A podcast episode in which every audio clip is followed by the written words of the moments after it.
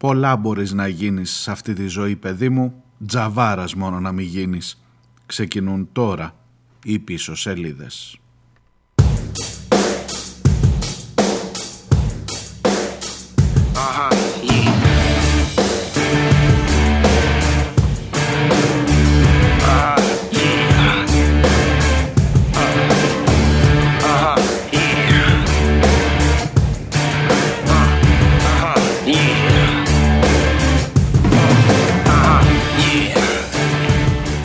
Γεια σας, καλώς ήρθατε. Τρίτη και 29 ο Νοέμβριος. Μάλλον μεγάλη χάρη του κάνω, του Τζαβάρα.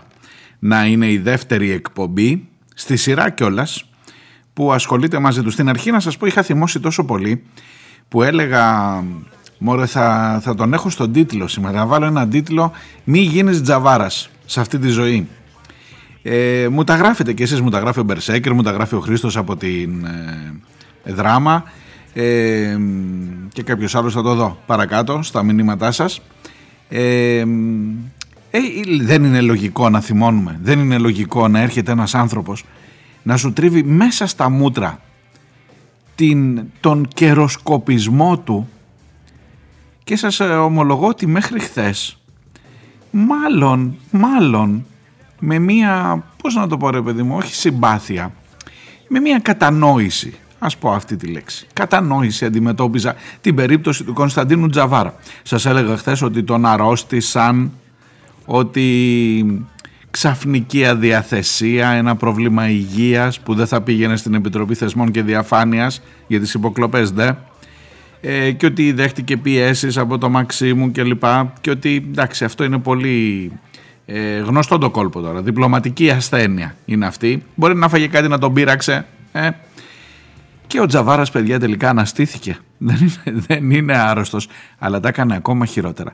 Τα έκανε κραπ που είπε και ο Μητσοτάκης για την ε, ε, θέση της Ελλάδος στην 108η. Ο Μητσοτάκης είναι στο Λονδίνο. Εν τω μεταξύ κάνει διάφορες επαφές. Ε, το μεγάλο αφήγημα είναι ότι θα μας φέρει πίσω τα μάρμαρα ότι μπορούμε να βρούμε μία λύση. Ο Βασιλιάς δεν πήρε θέση όπως καταλαβαίνετε, με τον Πρωθυπουργό τον άλλο δεν συναντήθηκε, οπότε σου λέει ας δώσω μια συνέντευξη και βλέπουμε τι θα γίνει από εκεί και πέρα. Και ο στόχος είναι να μπούμε σε μια διαδικασία ανταλλαγής, παύλας συναλλαγής, αυτό είναι το κόλπο τώρα με τα μάρμαρα όπως με τη συλλογή Stern για να είναι με ένα αυτού που μας τα δίνει αλλά να τα βλέπουμε και εμείς λίγο ειδικά δεν αν έρχονται εκλογές.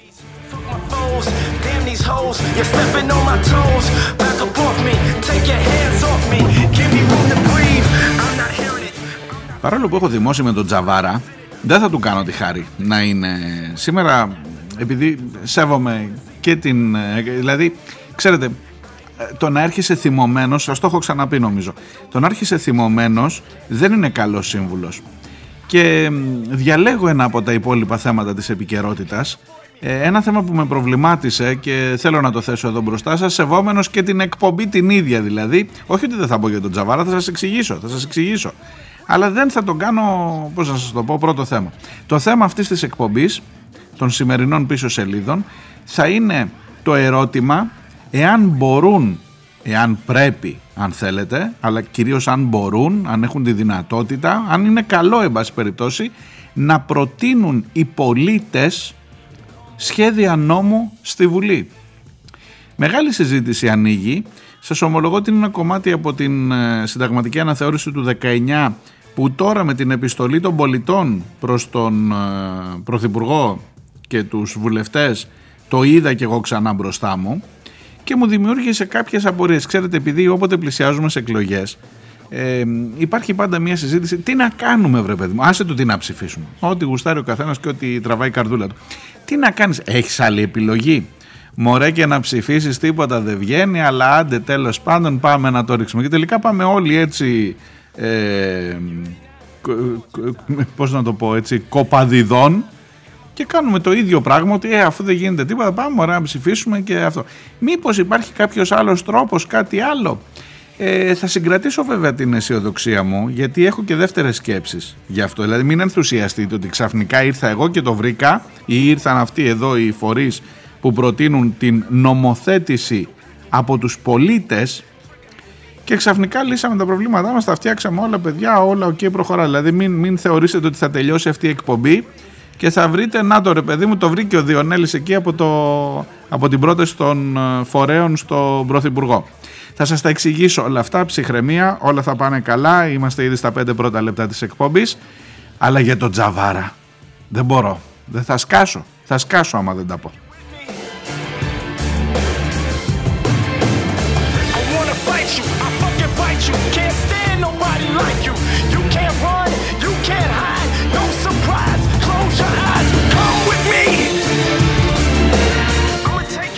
Είμαι ο Μάριος Διονέλης. Η εκπομπή λέγεται Πίσω Σελίδες στο πίσω σελίδε.gr. Μπορείτε να βρείτε και εμένα και τις προηγούμενες εκπομπές και βεβαίως τους τρόπους για να στέλνετε τα μηνύματά σας.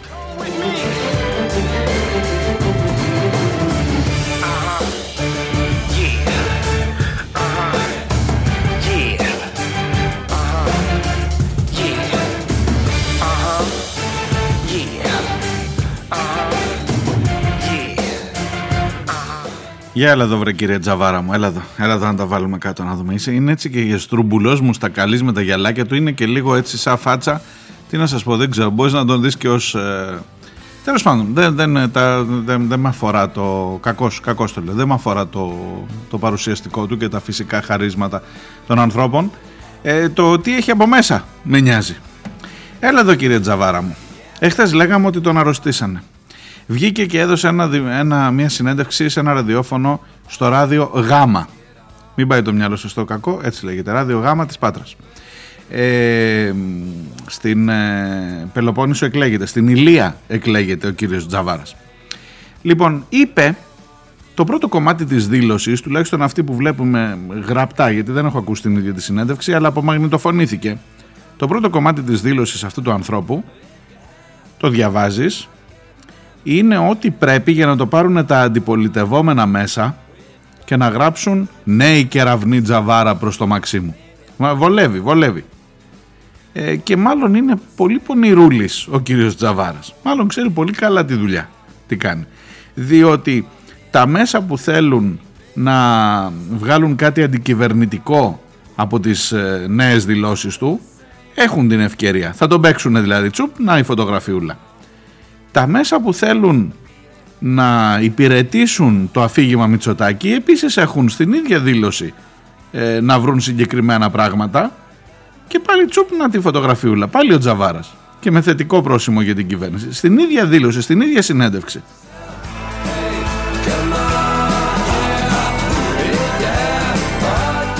Αν δεν έχετε ακούσει, να μην κάνω μεγάλους προλόγους, πάω κατευθείαν στο ζουμί. Ούτε αποχώρησα από την Επιτροπή Διαφάνειας, ούτε παρετήθηκα. Εξακολουθώ να είμαι τακτικός, τακτικό μέρος της Επιτροπής Θεσμών και Διαφάνειας της, Βουλή, της Βουλής.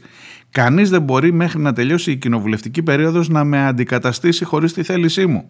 Επίσης ούτε είμαι άρρωστος, ούτε πάσχω από κάποιο μεταδοτικό νόσημα, εκτός από το νόσημα του να λέω τη γνώμη μου με παρησία και αυτό το δικαίωμα μου το δίνει το αξίωμα που έχω, δηλαδή του βουλευτή.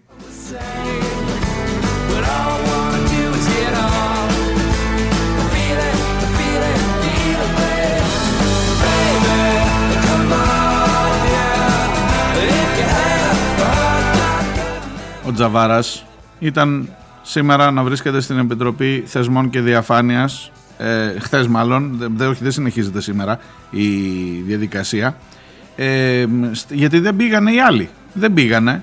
Μόνο ο Γρηγόρης Δημητριάδης πήγε. Οι άλλοι ο Φέλιξ Μπίτζιος ο Ισραηλινός, ο Λαβράνος δεν πήγανε. Είναι λέει κάτι και εξωτερικού.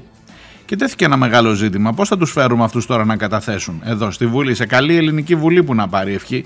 Δηλαδή, ό,τι κράτος μπανανία και να είναι, ε, έχεις ένα κοινοβούλιο που εσύ είσαι ένας ιδιώτης, πώς σε λένε, Λαβράνο, Μπίτζιο, Ντίτζιο. Σε καλεί ένα κοινοβούλιο να πας να δώσεις εξηγήσεις για την επιχειρηματική σου δραστηριότητα που ενδεχομένως και λέει να έχει επηρεάσει τα πράγματα και να έχει οδηγήσει σε παρακολουθήσεις και όλο αυτό το γαϊτανάκι. Και λέει, ξέρετε κάτι, επειδή μένω στο εξωτερικό, μην με ζορίζετε τώρα, στείλτε λέει στην πρεσβεία, θα στείλουν λέει στην πρεσβεία μας, εκεί που μένει ο καθένας από αυτούς, στις πρεσβείες και θα πάνε εκεί να ερωτηθούν και να απαντήσουν. Όμορφο.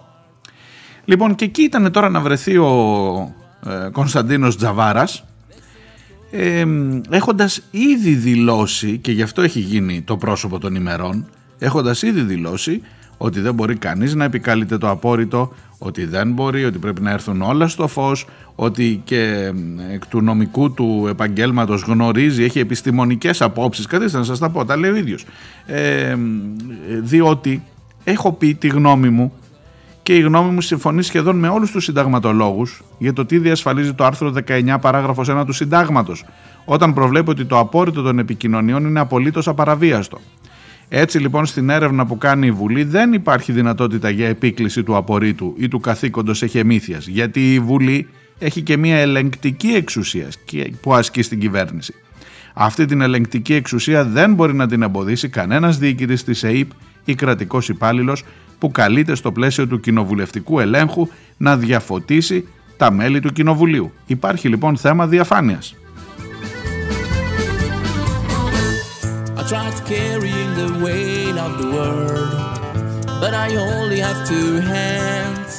Βρε παιδί μου τον διαβάζεις μέχρι εδώ.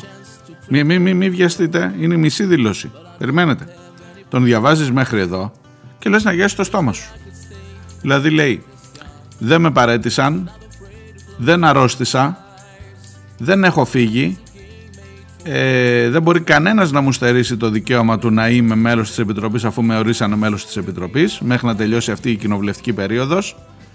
Μάλιστα λέει ότι παραφράστηκε ότι η ΕΡΤΗ έκανε τη διαρροή, ταχώνηκε στην δημόσια τηλεόραση, βλέπε Μαξίμου δηλαδή, ε, έκανε τη διαρροή περί ασθένειάς του και ότι ποτέ δεν είπε ότι είναι άρρωστος. Λέει τη θέση του ξανά ότι το Σύνταγμα παρόλο που προβλέπει απόρριτο επικοινωνιών σε ό,τι αφορά τη Βουλή που ελέγχει δεν τίθεται τέτοιο θέμα και άρα η Βουλή έχει και ελεγκτικό ρόλο και κανένας υπάλληλος και καμία, καμία διοίκηση της ΑΕΠ. Τα λέει όλα στη μισή δήλωση όμως παιδιά.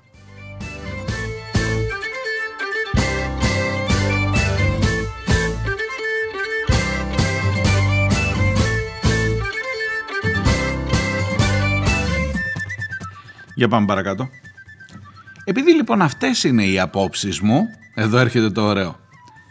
Θεώρησα πως θα πρέπει να διευκολύνω το κόμμα μου και να μην συμμετάσχω στη συγκεκριμένη επιτροπή.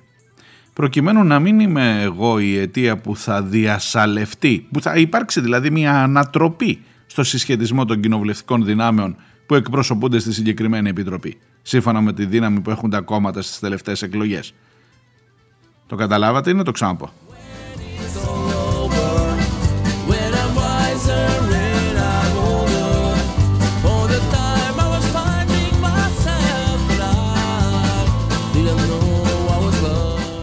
Έτσι λοιπόν, έτσι λοιπόν, δεν θα είμαι σήμερα, για χτες δηλαδή που έδινε τη συνέντευξη, και μόνο για σήμερα δεν θα είμαι. Στις άλλες αυτές που θα συζητάμε για άλλα θέματα, ρε παιδί μου, που έχουν να κάνουν, ξέρω εγώ, με τους θεσμούς και τη διαφάνεια, θα είμαι ξανά κανονικά.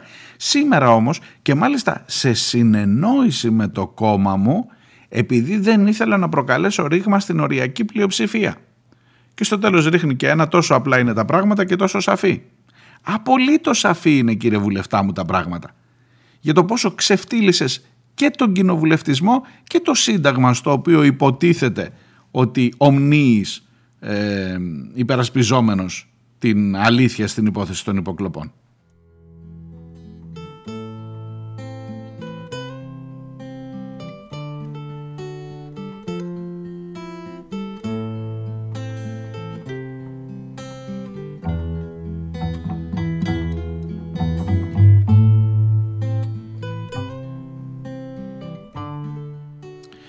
Να σας πω ρε παιδιά, δεν, δεν ξέρω, ή είναι πολύ αφελής, για να μην πω έτσι άλλη λέξη, ή μέσα στην αφέλειά του αποκαλύπτει πόσο ξεδιάντροπο είναι αυτό το σύστημα. Ναι, αυτό έχουμε μόνο, τον κοινοβουλευτισμό. Αυτό έχουμε, με τα συγκεκριμένα δεδομένα. Έλα εδώ παιδάκι μου, έλα εδώ, έλα εδώ. Ε, με βάση το σύνταγμα, εσύ είσαι βουλευτής έτσι, όταν βγάζουμε, πάμε, τα, τα πάρουμε από την αρχή, από την αρχή. Όταν ψηφίζουμε, εκλέγουμε αντιπροσώπους. Δεν είμαστε στην εκκλησία του Δήμου, όπως ήταν στην Αθήνα παλιά, δεν, δεν έχουμε τη δυνατότητα να κατέβουμε όλοι, δεν, δεν φτάνει, δεν χωράμε, κατάλαβες. Και αφού λοιπόν δεν χωράμε και είμαστε πολλοί, λέμε να κάνουμε αντιπροσωπευτική δημοκρατία. Όμορφα, όμορφα. Εσύ λοιπόν είσαι ένας από τους αντιπροσώπους μας Σε διάλεξαν οι πολίτες στην όμορφη, την πανέμορφη Ηλία.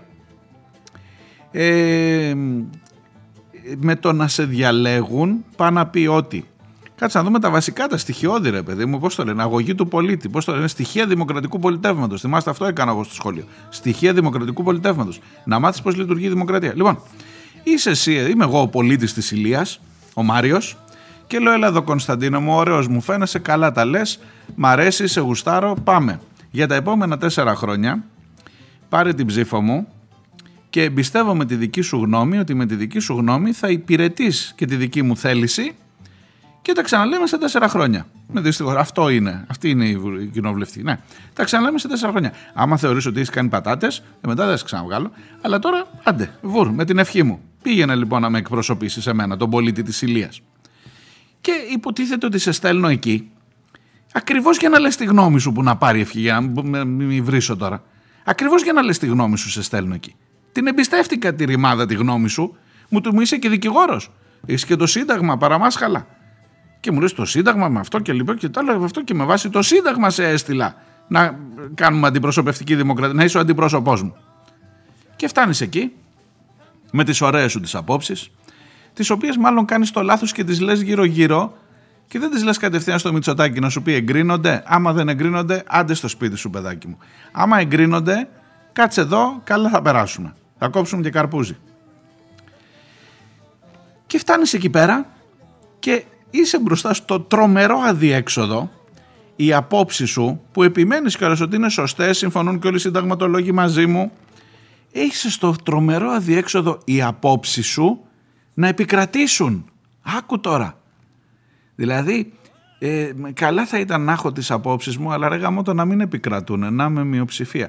Άμα οι απόψεις μου επικρατούν, τότε μπορώ μια χαρά να τις καταπιώ, να τις χωνέψω και να τις κάνω και γαργάρα. Πάρα πολύ όμορφα. Αρκεί να μην διασαλευτεί η κομματική πλειοψηφία.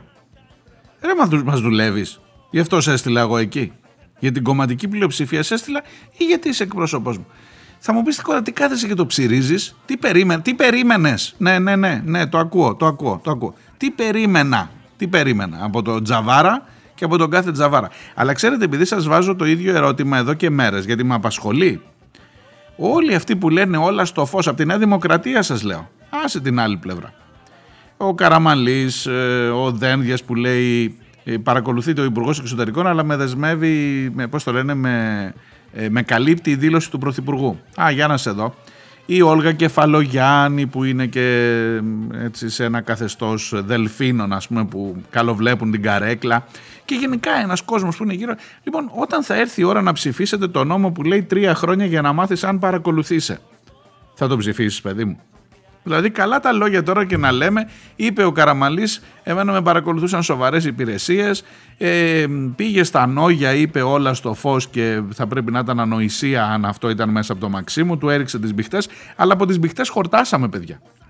Και βρίσκεται τον Τζαβάρας να λέει, παιδιά, ε, εδώ ο Βασιλιάς είναι γυμνός. Ο Βασιλιάς είναι γυμνός. Ο Βασιλιάς... Και μόλις φτάνει για να το πει μπροστά στο Βασιλιά ότι είναι γυμνός λέει μωρέ για να μην ε, διασαλεύσω την ε, ε, πλειοψηφία, λέω να πάω στο σπίτι μου.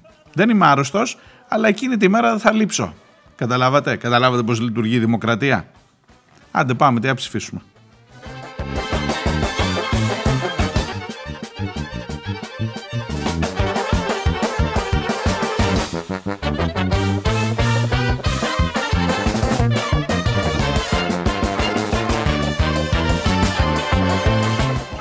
Σταματώ, το σταματώ. Και πολύ μεγάλη αξία του έδωσα, το ξέρω. Αλλά δεν μπορώ, δεν μπορώ, με πνίγει το δίκιο. Ε, θα σας διαβάσω μετά, θα επανέλθω λίγο στον Τζαβάρα μέσω των δικών σας μηνυμάτων, αλλά πριν τελειώσει το πρώτο μέρος της εκπομπής, θέλω να βάλω τουλάχιστον το κύριο θέμα για σήμερα.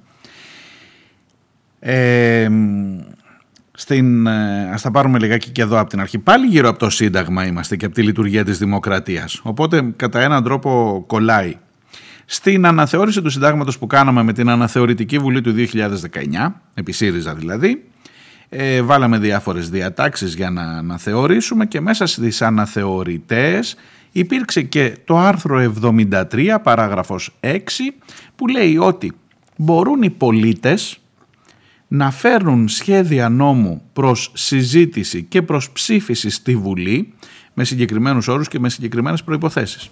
Ότι δηλαδή την νομοθετική εξουσία μπορεί εκτός από το εκτελεστικό σώμα που είναι η κυβέρνηση και το ε, νομοθετικό σώμα που είναι η Βουλή μπορεί και ο πολίτης ή μια ομάδα πολιτών, θα δούμε πόσο μικρή ή μεγάλη, μπορεί να έχει και αυτή η ομάδα, μπορούν και οι πολίτες οι ίδιοι, χωρίς να είναι δι' αντιπροσώπου. Άμα ειδικά μου οι αντιπρόσωποι είναι τζαβάρες, ας το καλύτερα μόνοι μας. Ότι μπορούν μόνοι τους να σχεδιάζουν νόμους, δηλαδή την ύψιστη λειτουργία του νομοθετικού σώματος που είναι η Βουλή ε, και να τους προτείνουν για ψήφιση. Ακούγεται πάρα πολύ καλό, ίσως ακούγεται και πάρα πολύ καλό για να είναι αληθινό. Ωστόσο, θέλω να σας πω ότι ισχύει και σας ομολογώ ότι και εγώ τώρα έπεσα ξανά μπροστά του, ενώ θυμάμαι τότε την κουβέντα αυτή και μάλιστα έχει ψηφιστεί και με πολύ μεγάλη πλειοψηφία ε, στην ε, Αναθεωρητική Βουλή. Ε, αυτό ισχύει. Χρειάζεται να εφαρμοστεί, να ψηφιστεί και ένας εκτελεστικός νόμος που να το κάνει αυτό πράξη. Γι' αυτό δεν έχει γίνει ακόμα. Όμως το ζήτημά μας δεν είναι το διαδικαστικό, το ζήτημά μας είναι το ζήτημα της ουσίας. Μπορούν, πρέπει, ξέρουν, έχουν τα εχέγγυα, ε, θα τα καταφέρνουν καλύτερα ενδεχομένως από τους βουλευτές, οι πολίτες, αν έρθει στα χέρια τους η νομοθετική εξουσία; Ή τουλάχιστον ένα κομμάτι της νομοθετικής εξουσίας;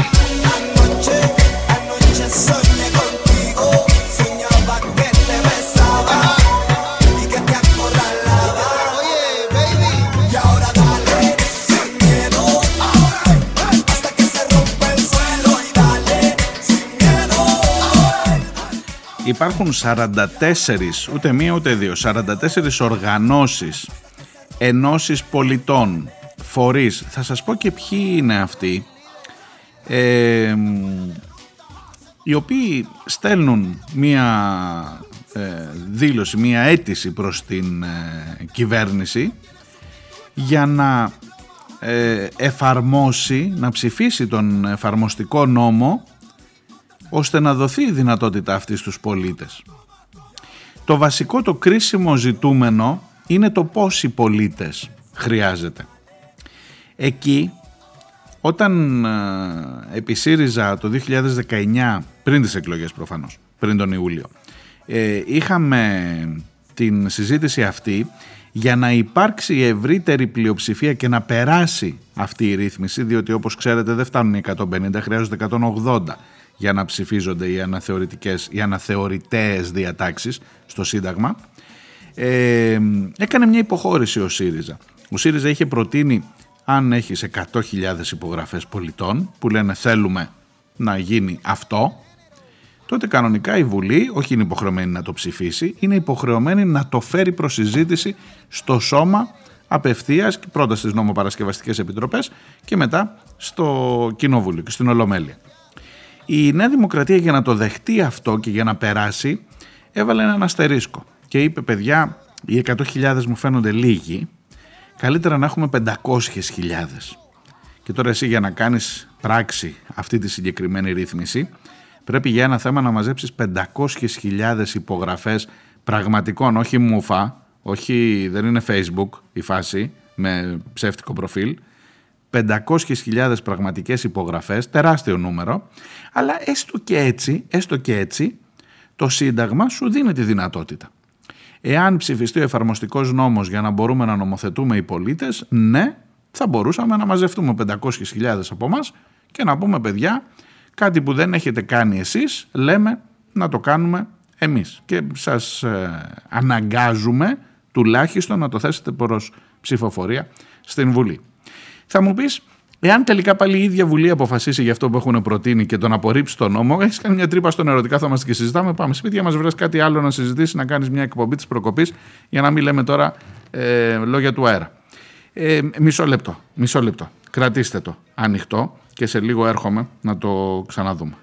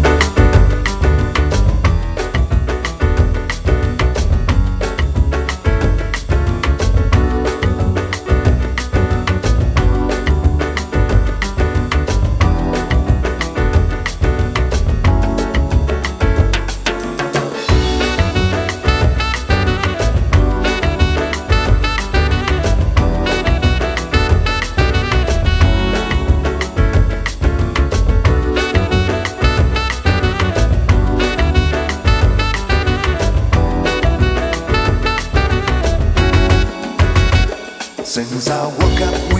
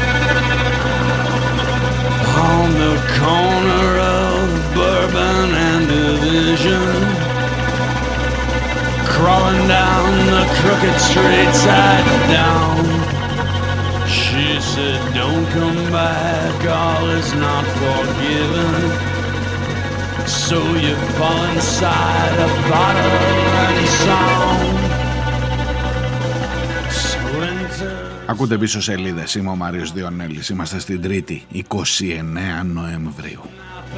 like branches in the wind. So you light a dog in smoke, and you're laughing as you choke, and you give the wheel of fortune one more spin. Do you remember what you came here for?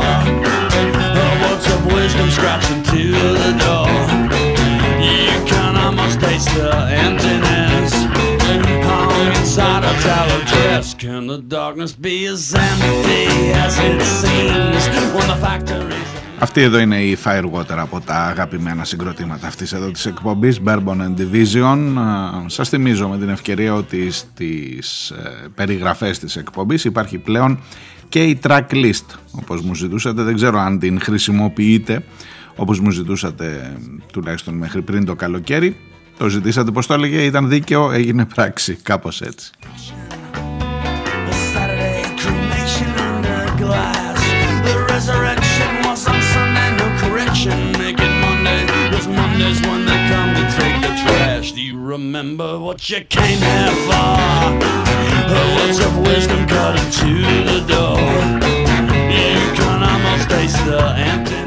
Λοιπόν το θέμα μας σήμερα εκτός από τις ε, περιπέτειες του Κωνσταντίνου Τζαβάρα είναι η δυνατότητα των πολιτών να θέτουν προς ψήφιση σχέδια νόμου. Να πάρουν δηλαδή ένα κομμάτι της ε, νομοθετικής εξουσίας στα χέρια τους όπως ζητούν 44 οργανώσεις που έχουν ανοίξει, έχουν σηκώσει το ζήτημα και το θέτουν πλέον και με επίσημο τρόπο προς την κυβέρνηση. Και καταλαβαίνετε ότι φτάνοντας προς τις εκλογές παίρνει και έναν ιδιαίτερο χαρακτήρα το συγκεκριμένο ζήτημα.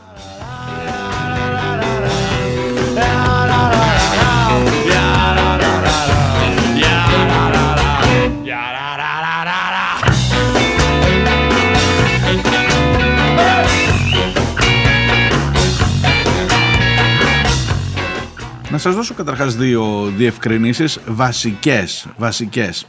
Ε, το άρθρο 73, παράγραφος 6 του συντάγματος που προβλέπει την ε, συγκεκριμένη ρύθμιση, σας θυμίζω έχει ψηφιστεί αλλά δεν έχει εφαρμοστεί διότι χρειάζεται και εφαρμοστικός νόμος, ε, βάζει μερικούς περιορισμούς. Το ένα είναι το 500.000 που σας είπα. Καλά θα ήταν να είναι μόνος στους 100.000, αλλά η Νέα Δημοκρατία απέτησε το νούμερο αυτό να είναι πιο ψηλά. Θα δούμε παρακάτω τι σημαίνει ακριβώς το 500.000, για να καταλάβετε δηλαδή να πάρετε μια τάξη μεγέθους για το που ακριβώς είμαστε. Υπάρχουν ακόμα δύο ε, παράμετροι, δύο περιορισμοί σε αυτή την ε, ιστορία, πριν χαρείτε δηλαδή ότι μπορούμε να πάρουμε στα χέρια μας τα πράγματα. Πρώτος περιορισμός. Αυτό ακόμα και αν εφαρμοστεί το Σύνταγμα λέει ότι μπορεί να γίνει μόνο για δύο φορές δηλαδή δύο, νομο, δύο σχέδια νόμου όχι το χρόνο ανακοινοβουλευτική περίοδο. Δηλαδή από εκλογές σε εκλογές.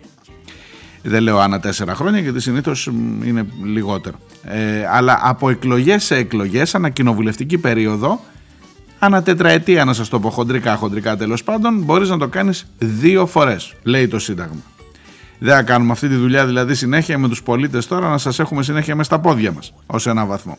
Και υπάρχει κι άλλος ένας περιορισμός, ότι θέματα δημοσιονομικά, να μείνουμε ή να φύγουμε από το ευρώ, να είναι σε, στο δημόσιο η ΑΔΑΕ, να είναι, λέω εγώ τώρα διάφορα έτσι, θέματα εξωτερικής πολιτικής, ο μακεδονικό, ε, ρε, θέλεις να κάνουμε μια δοκιμή με το Μακεδονικό να δούμε αν οι πολίτες που συγκεντρώθηκαν στα συλλαλητήρια έφερναν ένα σχέδιο νόμου, τι θα έλεγε αυτό; Μάλλον καλύτερα είναι που εξαιρείται. Και θέματα εθνικής άμυνας, να πάρουμε ή να μην πάρουμε ραφάλ. Λοιπόν, οι πολίτες δεν είναι σε θέση να τα αποφασίζουν αυτά. Ε, δεν ε, βγαίνουν εκτός τέλος πάντων δημοσιονομικά, εξωτερικά και εθνικής άμυνας. Για όλα τα άλλα μπορούν δύο φορές ανακοινοβουλευτική περίοδο και εφόσον μαζευτούν 500.000 μπορούν να κάνουν ε, μια πρόταση για να ψηφίσει τελικά η Βουλή με την συγκεκριμένη σύνθεσή της κάθε φορά την ε, πρόταση νόμου των πολιτών. Θα μου πεις με τόσα αναχώματα που έβαλες μπροστά κακώς με κουράζεις τώρα και ως ε, εκπομπή και, και που το συζητάμε πολύ είναι. Μπορεί και να είναι έτσι, μπορεί και να έχεις δίκιο.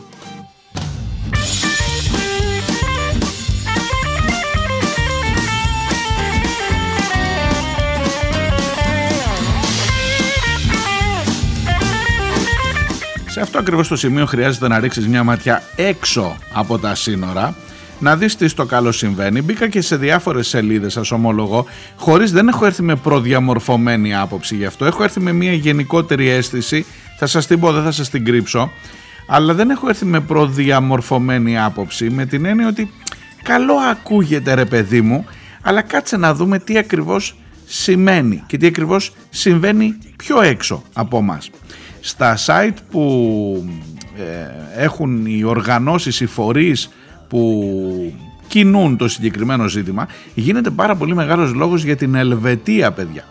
Ε, ότι είναι η μοναδική δημοκρατία. Ακούγονται και κάτι πομπόδεις εκφράσεις. Η μοναδική πραγματική δημοκρατία αυτή τη στιγμή πάνω στον πλανήτη είναι η Ελβετία επειδή οι πολίτες κάθε τόσο δύο φορές το χρόνο μου φαίνεται έχουν είναι η μέρα δημοψηφισμάτων και βάζουν ό,τι ζητήματα θέλουν Ωραίο, ωραίο, δεν λέω. Ό,τι ζητήματα θέλουν και εφόσον υπάρχει μια διαδικασία που προτείνουν οι πολίτες, μπαίνει σε δημοψήφισμα. Και πάνε δύο φορές το χρόνο και κάνουν δημοψήφισμα, τι να σου πω, ακόμα και για πολύ αστεία πράγματα, για πράγματα που μας φαίνονται εμά αστεία. Όμως είναι μια μορφή άμεσης δημοκρατίας. Οι Ελβετοί που ήταν όταν κάναμε εμείς δημοκρατίες και παρθενώνες και τέτοια. Αλλά εντάξει, όχι, δεν θέλω να το, να το χαμηλώσω. Ε, έτσι, δι, περνούν διάφορες ερωτήσεις. Σκέφτομαι φωναχτά που λένε.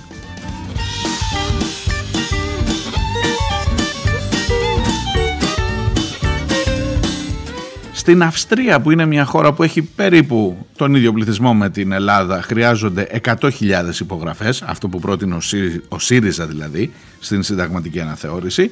Στην Ιταλία χρειάζονται μεν, ε, στην Ιταλία συγγνώμη έχουν 50 εκατομμύρια πληθυσμό αλλά χρειάζονται μόλις 50.000. Τα 50, οι 50.000 από τους 50 εκατομμύρια κατοίκους αρκούν για να έρθει μια τέτοια πρόταση νόμου στην ε, Βουλή. Βέβαια θα μου πεις βλέπω και πως θα έχει πάει η Ιταλία τόσο καιρό και που είναι ακριβώς σήμερα. Η Μελώνη, η κυρία Μελώνη τι, που, που βρίσκεται όλα καλά;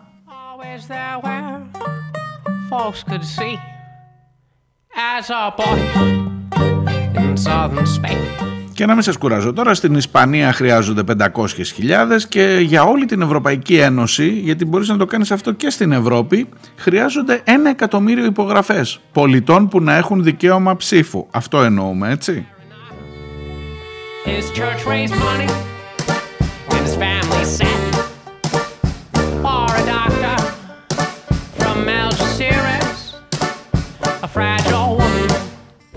Εμείς λοιπόν διστάζουμε, ενώ το ψηφίσαμε, τελικά ο νόμος, μετά άλλαξε η κυβέρνηση, ήρθαν οι εκλογές, εδώ άλλαξαν άλλα και άλλα πράγματα, καταλαβαίνετε, μάλλον δεν είχε κανείς τη διάθεση ή δεν είχε κανείς την πρόθεση να ασχοληθεί με το συγκεκριμένο ζήτημα και να ψηφιστεί ο εφαρμοστικός νόμος για να αρχίσει να υλοποιείται αυτό και δύο φορές ανακοινοβουλευτική περίοδο οι 500.000 από εμάς να συνεννοηθούν και να τα βάλουν κάτω και να προτείνουν στην Βουλή ένα νόμο ε, που εκείνη με την συγκεκριμένη σύνθεσή της θα αποφασίσει αν θα τον ψηφίσει.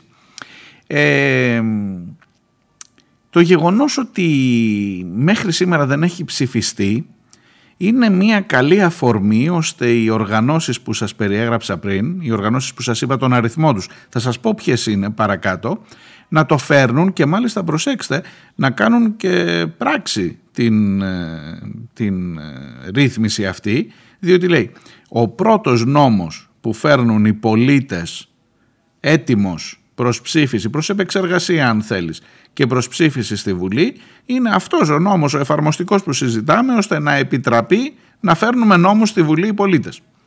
Ε, και είμαστε εκεί αυτή τη στιγμή. Δεν έχει υπάρξει κάποια απάντηση από την πλευρά της κυβέρνησης. I'll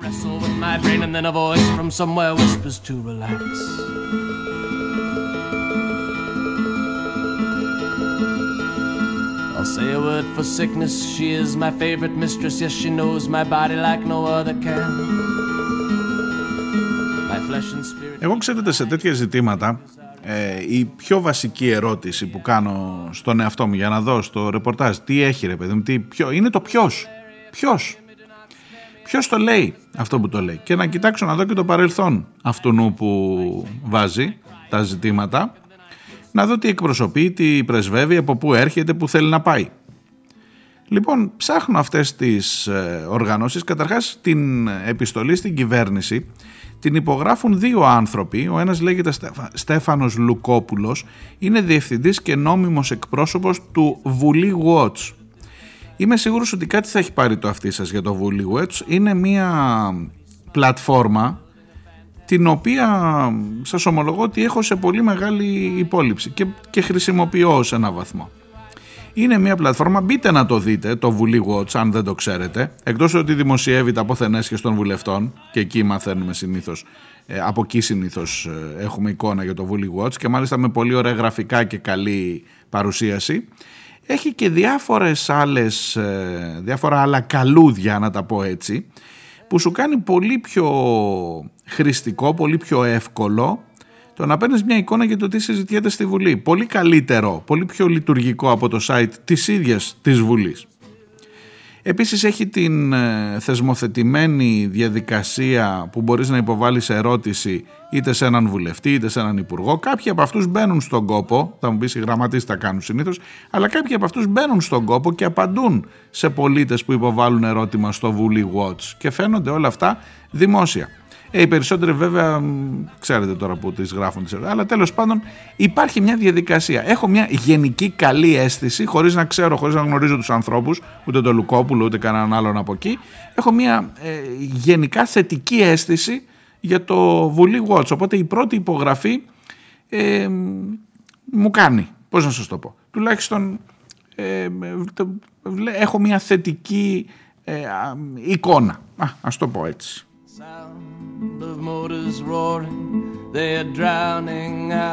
Ο δεύτερος είναι ένας κύριος Χρήστος Λιντέρης για λογαριασμό της ομάδας συντονισμού της πρωτοβουλίας για ριζική συνταγματική αλλαγή. Αυτή είναι μια σελίδα στο facebook, μπήκα, έψαξα αρκετά, εκεί έχει πολλές αναφορές στην Ελβετία που σας έλεγα. Εκεί επίσης λέει ότι αν θέλετε να παίρνετε τα... κρατήστε αυτά που σας λέω, πρωτοβουλία για την ριζική συνταγματική αλλαγή και υπάρχει και ένα site το οποίο λέγεται νεοσύνταγμα.net και το οποίο νεοσύνταγμα.net έχει να κάνει με την, ε, ε, με την διαδικασία, με τις διαδικασίες που είχαν ξεκινήσει, αν θυμάστε την περίοδο των αγανακτισμένων στις πλατείες, για συντακτική εθνοσυνέλευση κλπ. Είχαμε πει, είχαμε, λέω σε πρώτο ε, ενικό, πρώτο πληθυντικό, είχαμε πει πολλά πράγματα τότε. Βέβαια στην ε, πλατεία αποδείχτηκαν και οι αδυναμίες του κινήματος των πολιτών, έτσι. Ότι τελικά όποιος μπορούσε να έχει καλύτερη πρόσβαση στο μικρόφωνο και να κρατήσει περισσότερο το μικρόφωνο ε, ή να ελέγξει ποιος θα ανεβαίνει στο μικρόφωνο ήταν και αυτός που έκανε κουμάντο. Δεν μηδενίζω το κίνημα των αγανακτισμένων, έπαιξε πάρα πολύ σπουδαίο ρόλο. Αλλά τις παθογένειες του τις είδαμε. Εκεί μέσα υπήρχε και αυτή η θεωρία ότι πρέπει να αλλάξουμε τα πράγματα, να τα βάλουμε, να τα πιάσουμε από την αρχή σε αυτή τη χώρα. Με συντακτική εθνοσυνέλευση, με την ε, λειτουργία των πολιτών να είναι πιο ενεργή και όχι σε αυτές τις διαδικασίες ανάθεσης κλπ.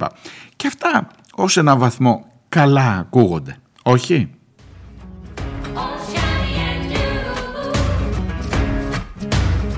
Θα μου πεις πάντα από εκεί μέχρι την πράξη έχει πάρα πολύ μεγάλη διαφορά. Πάμε παρακάτω. Πριν σας πω τις οργανώσεις, τι σημαίνει το 500.000. Για να πάρετε μια εικόνα. 500.000 πολίτες σημαίνει ότι αν συγκεντρωθούν όλοι αυτοί να συμφωνούν σε ένα πράγμα, σε ένα σχέδιο νόμου και μάλιστα όχι στον τίτλο, αλλά να συμφωνούν και στις διατάξεις για να το υπογράψουν στο τέλος. Ποιος θα το έχει φτιάξει αυτό, νομική θα είναι. Ποιος είναι ο νομοθέτης που λέμε, ο νομοθέτης προβλέπει; Συνήθως είναι κάποιοι νομικοί, κάποιοι δικηγόροι, κάποιοι άνθρωποι που έχουν εικόνα για το τι θέλουν να πετύχουν με ένα νόμο οι κυβερνώντες και τους λένε: Εμείς εννιά θα στο φτιάξω εγώ. Επιτροπές νομοπαρασκευαστικές σε όλα τα κόμματα κλπ. Ε, γιατί να εμπιστευτώ αυτούς που παίρνουν οδηγίες από ένα κόμμα και να μην εμπιστευτώ τους ίδιους τους πολίτες; Ναι, αλλά κάποιος θα τον γράφει τον νόμο. Μην κοροϊδευόμαστε τώρα. Κάποιος θα το φέρνει.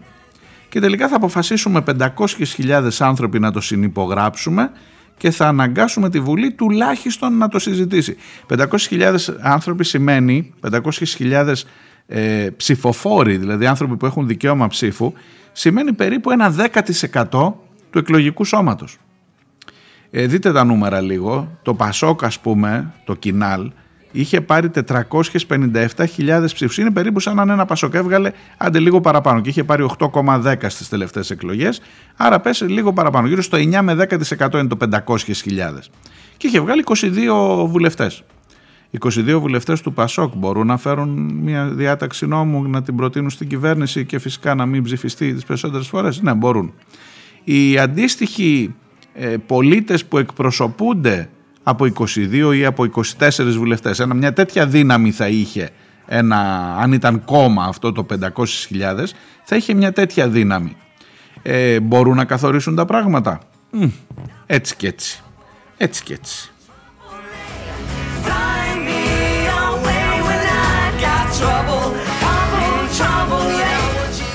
Το 100.000 που πρότεινε ο ΣΥΡΙΖΑ όταν έγινε συνταγματική αναθεώρηση είναι περίπου το 1,5% του εκλογικού σώματος, πρέπει να ξέρετε. Το εκλογικό σώμα μην το υπολογίζετε στα 10-11 εκατομμύρια. Αυτοί που τελικά ψήφισαν στις εκλογές ήταν 5-700, 5-800 σχεδόν και αυτά που ήταν έγκυρα, αν βγάλεις τα άκυρα και τα λευκά, ήταν 5-600. Ε, χοντρά χοντρά σας λέω τα νούμερα. Γύρω στα κάτι παραπάνω από 5,5 εκατομμύρια και επί αυτών των 5,5 εκατομμυρίων υπολογίζουμε τα ποσοστά των κομμάτων. Εν πάση περιπτώσει όμως δεν θέλω να σας μπλέξω με πολλά νούμερα.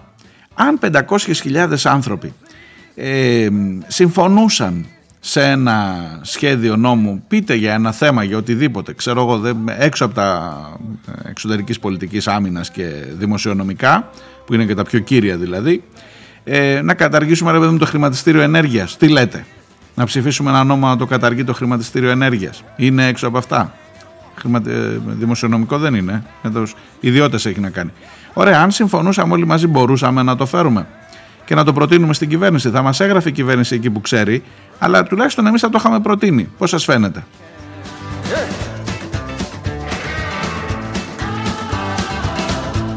Να καταργήσουμε τον νόμο που επιτρέπει να υπάρχουν πάτσιδες για τα κοράκια και τα κόκκινα δάνεια και λοιπά και για τους πληστηριασμούς. Τι λέτε. Δηλαδή έχω ιδέες. Μπορούμε να αυτό. Το ποιος θα καθοδηγήσει αυτό το σώμα των 500.000 πάλι με καχύποπτος. Πάλι με καχύποπτος, σας το ομολογώ.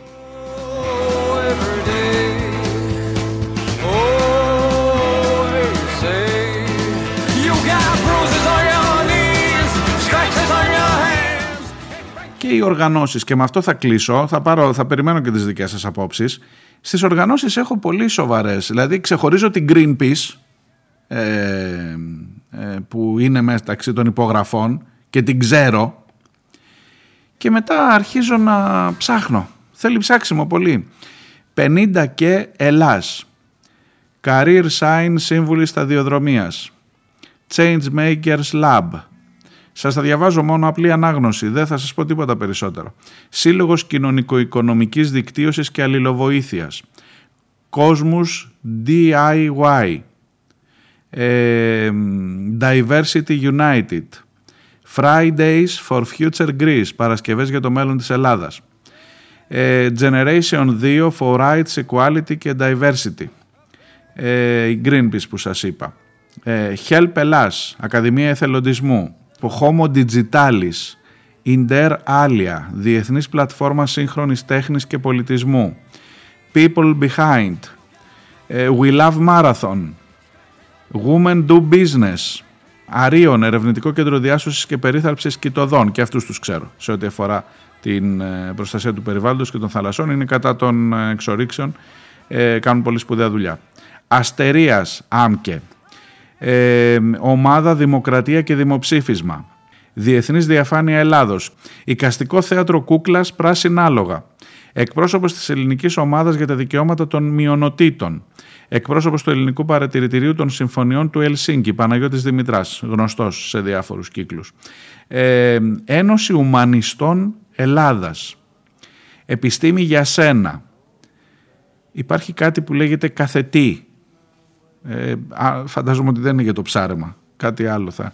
Κέντρο Καθοδήγησης Καρκινοπαθών K3. Έχει πολλά από το κομμάτι της ψυχικής υγείας, κίνηση οικογενειών και φίλων για την ψυχική υγεία. Πανελλήνια Ομοσπονδία Συλλόγων Οργανώσεων για την Ψυχική Υγεία. Ε, αυτό από το Ιωάννινα για την ψυχική υγεία, για την Πάτρα για την ψυχική υγεία, από την Ημαθία για την ψυχική υγεία, Σύλλογος Οικογενειών και Φίλων για την ψυχική υγεία, Κορυδαλού και Δυτικών Προαστίων. Ε, Τέλος πάντων, μην σας τα διαβάσω τώρα όλα παρακάτω, είναι συναφή αρκετά από αυτά. Ε, Οργανισμός Ανοιχτών Τεχνολογιών, Ομάδα Παραστατικών Τεχνών Art Act, ε, συνενούντες δότες, σωματείο τεχνοδομό, κάτι που λέγεται φιλότης, κάτι που λέγεται openus και κοινωνική συνεταιριστική επιχείρηση άνεμος ανανέωσης.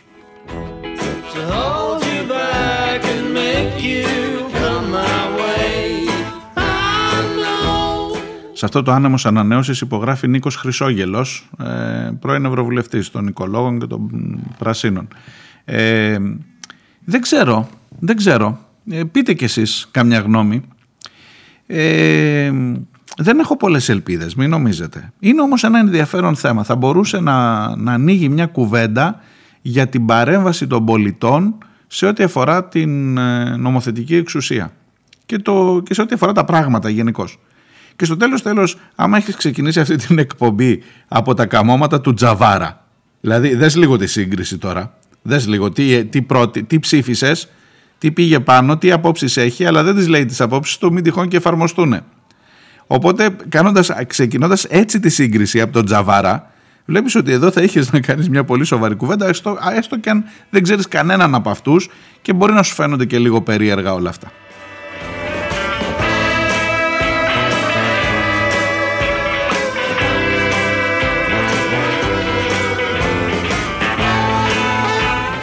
Λοιπόν, δεν το κουράζω άλλο, σας αφήνω μέχρι εδώ. Στα μηνύματά σας, ο Χρήστος, με ένα μήνυμά του περιγράφει όλη την εκπομπή. Ο επαναστάτης Τζαβάρας που πετάει καρφιά και λέει τη γνώμη του με παρησία, απέχει σε συνεννόηση με το κόμμα του γιατί δεν θέλει να προκαλέσει ρήγμα στην οριακή πλειοψηφία. Είναι τακτικό μέλος της Επιτροπής με απόψεις επιστημονικές, αλλά θα απέχει. Να του πει κάποιος ότι στην Επιτροπή αυτή δεν είναι μόνο για τις απόψεις του, αλλά για να ελέγχει και κυρίως να ψηφίζει όταν καίει η μπάλα, όταν συμβαίνει κάτι εξαιρετικά σοβαρό. Στην Αγγλία, τον Γκλόουν, τον Τζόνσον εννοεί, οι σύντροφοί του τον διώξανε για απείρως λιγότερα. Η δήλωση και γενικότερα η στάση του δεν κοροϊδεύει όσους είμαστε απέναντι, προσβάλλει αυτούς που τον στέλνουν επί χρόνια στη Βουλή. Λέει ξεκάθαρα και ξεδιάντροπα ότι λογαριάζει το κομματικό συμφέρον. Πού να μην ήταν και στη δύση της πολιτικής του ζωής. Στα ντουζένια του τον τοποθετούσαν μέλος, εξε... μέλος εξεταστικών για το βατοπέδι και για τη Siemens. Καλά πήγανε και τα δύο λέει ο Χρήστος.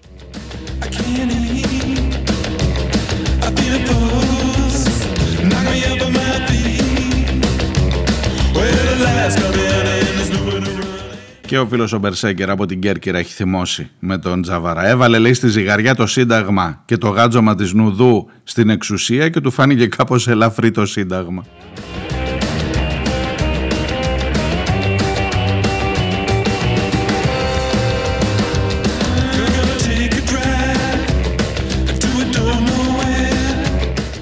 Ο Στάθης μου γράφει ένα παράξενο πράγμα τα κλασικά 70s και 80s κομμάτια ε, για την Ρένε Κάρα που λέγαμε χθες για το Fame ε, τα έβαζαν η παραγωγή της ελεύθερης ραδιοφωνίας σε κάποιες ρετρό λίστες τη δεκαετία του 90. Σήμερα που έχουν γίνει ρετρό και τα 90 τα τραγούδια αυτά ακούγονται ακόμα, πολλές φορές και με την ίδια σειρά.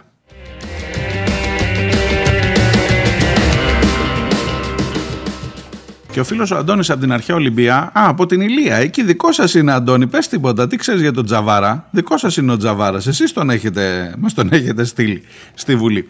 Ε, μου στέλνει μία πρόταση, μαζευόμαστε λέει καμιά 35.000 νοματέοι και βάζουμε από ένα χιλιάρικο. Μαζεύουμε 35 εκατομμύρια στείλουμε ένα hedge fund με έδρα την, ε, μια ταχυδρομική θηρίδα και με το ηχικό κεφάλαιο μόνο 5.000 ευρώ. Γινόμαστε servicers, πάμε στις τράπεζες και αγοράζουμε τα δάνεια της Νέας Δημοκρατίας στο 10% της αξίας τους, όπως έκανε και ο Πάτσης. Και έτσι με 35 εκατομμυριάκια έχουμε αγοράσει οφειλές 350 εκατομμυρίων. 390 έχουν φτάσει, ε, Αντώνη της Νέας Δημοκρατίας. Και την άλλη μέρα στέλνουμε το δικαστικό κλειδίρα στον Κυριάκο και του ζητάμε τα κλειδιά του κόμματος, χωρίς μάλιστα να σπάσουμε για την πόρτα.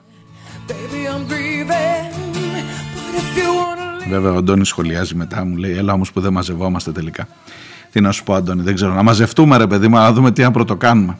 Λοιπόν, τέλος για μένα σήμερα. Αύριο θα τα ξαναπούμε. Να είστε καλά και να προσέχετε. Γεια χαρά.